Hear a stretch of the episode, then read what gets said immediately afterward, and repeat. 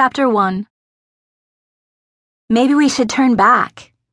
Carlie gnawed nervously on the inside of her lip, but continued to paddle forward.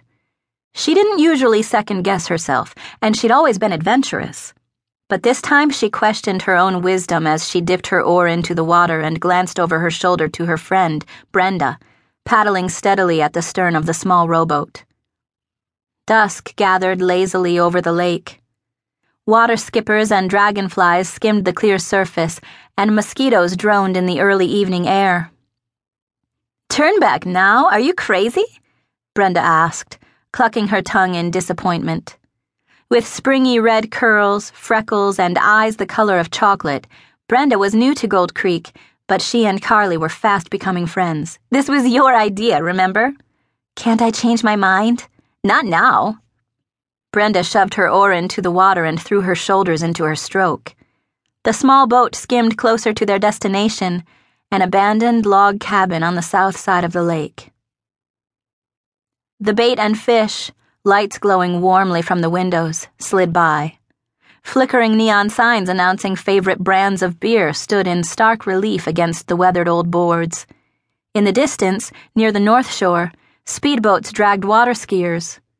Carlie recognized Brian Fitzpatrick at the helm of a racing silver craft that rimmed the shoreline and left a thick, rippling wake over which an experienced skier, probably Brian's younger sister, Tony, was balanced on one ski. What a life, Brenda said dreamily as she glanced at the sleek speedboat. You'd want to be a Fitzpatrick? Carlie shook her head. With all their troubles? They've got so much money. And so many troubles. Haven't you heard about the root of all evil? So, let me sin a little. Carlie laughed, enjoying the breath of a breeze that fanned her face and lifted her hair off her shoulders. Though the sun had set in a blaze of gold and pink behind the mountains, the July air was hot and sticky.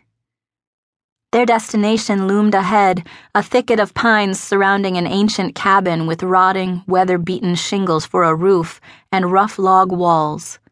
No one knew who owned the property, but the single acre was referred to as the Old Daniels's place by most of the people in town. Jed Daniels built the cabin for his bride just before the turn of the century, and successive generations of Daniels's kin had used the place as a summer cottage. Eventually, the Daniels family was spread too far and thin to keep up the house. But if the place had ever been sold, no one in town talked of it. Carlie eased the rowboat to the old dock of weathered pilings and broken boards. Though the house was dark, music and laughter drifted through the broken, boarded up windows, and she recognized an old song by the Rolling Stones. She bit her lower lip and worried it over her teeth. What was it about her that was always seeking out adventure or looking for trouble, as her father had so often said? She's just curious, nothing wrong with that. Her mother, Thelma, had quickly defended her only child on more than one occasion. She's got a quick mind and she gets bored easily. Dreamin', that's what she's doing.